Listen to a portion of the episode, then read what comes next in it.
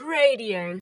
Last week, Pope Francis released an apostolic exhortation entitled Gaudete et Exsultate, or in English, Rejoice and be glad. The theme of this letter is the theme of holiness. The Pope reminds all the Christian people that we are called to be holy. He emphasizes quite rightly that holiness is for all the church, and not just for some, not just for religious and priests. We know this as the universal call to holiness expounded in the documents of the Second Vatican Council. However, it's also true, I think, that many in the church would still regard holiness as the domain of a few remarkable souls, and certainly outside their own reach. And the Pope wants to correct this wrong understanding. So he says, Do not be afraid of holiness. It will take away none of your energy, vitality, or joy. On the contrary, you will become what the Father had in mind when He created you and you will be faithful to your deepest self. He adds, to depend on God actually sets us free from every form of enslavement and leads us to recognize our great dignity. I think this is a very important message for us in these days. Now, we're currently in the Easter season when the joy of the risen Christ continues to refresh our spirits. And this message of the Holy Father is truly an Easter message. In the opening prayer of the Mass today, we prayed, May your people exult forever, O God, in renewed youthfulness of spirit, so that rejoicing now in the restored glory of our adoption, we may look forward in confident hope to the rejoicing of the day of the resurrection. So, this is a time of year when our hearts are, in fact, renewed in hope and filled with Easter joy, and a renewed youthfulness flows in upon us.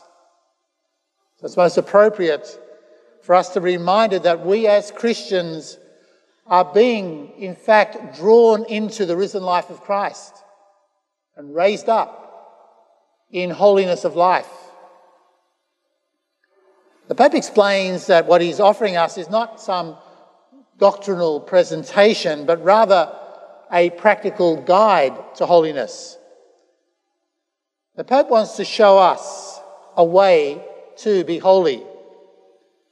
And in particular, he, reminds, he wants to remind us that holiness is a reality in the church today. Holy people are, in fact, all around us. And he speaks of a rather beautiful phrase. He talks about the saints next door. A really wonderful phrase. In other words, sanctity is to be found in people around us, those in our families, among our acquaintances, and in our own parish communities.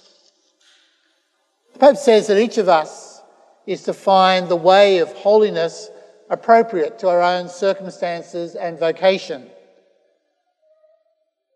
So, when speaking of the great women saints in the church's history, he says, But I think too of all those unknown and forgotten women who each in her own way sustained and transformed families and communities by the power of their witness.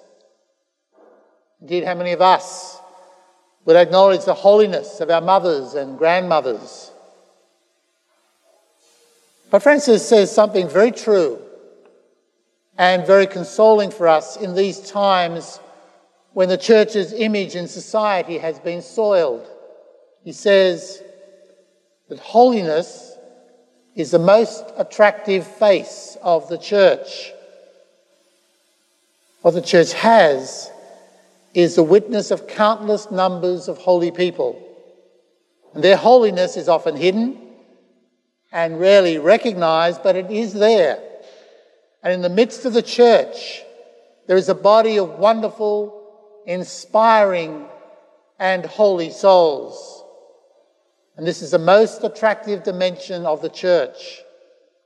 Really, this is the true face of the church. The Pope reminds us that our first calling as Christians is to be holy. And he quotes from the book of Leviticus and from the letter of 1 Peter when he says, Be holy as I am holy. Holiness is the call given to each one of us as Christians. This exhortation invites us to consider afresh how being holy is, in fact, our primary vocation. We all know that it is not what we do in life that in the end is most important. It is rather the person that we become. In his desire to present a practical guide to holiness, the Pope focuses a good deal of attention on the Beatitudes as he sees them as a guide to the true nature of Christian sanctity. Taking each of the seven Beatitudes in turn, he shows how living the Beatitudes is a way of reflecting holiness of life. He highlights the fact that the spiritual life of the Christian and apostolic action taken by the Christian are absolutely interdependent. So he says, on the one hand, there is an error of those Christians who separate these gospel demands from their personal relationship with the Lord, from their interior union with Him, from openness to His grace. Christianity thus becomes a sort of NGO, stripped of the luminous mysticism so evident in the lives of St. Francis of Assisi, St. Vincent de Paul, St. Teresa of Calcutta, and many others. He comments, for these great saints, mental prayer, the love of God, and the reading of the gospel in no way distracted from their passionate and effective commitment to their neighbours. Quite the opposite. So here the Pope is reminding us that to be truly effective in transforming our society, we need to be close to Christ. We need to be people of prayer we need to constantly listen to and, and be inspired by the gospel teachings of Christ.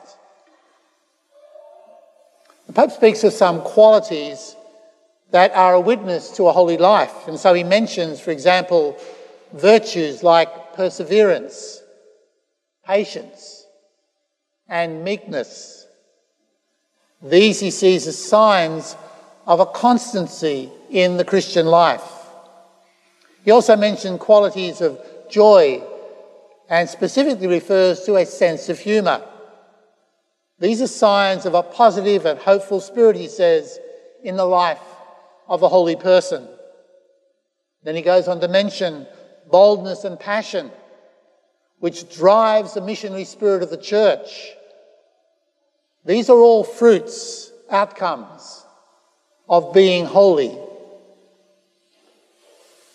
But Francis is acutely aware that the Christian life is a struggle and requires the willingness to engage in spiritual combat. In this, he warns us about the danger of dismissing the reality of the devil. And he says, Hence, we should not think of the devil as a myth, a representation, a symbol, a figure of speech, or an idea. This is a mistake that will lead us to let down our guard, to grow careless, and end up being more vulnerable.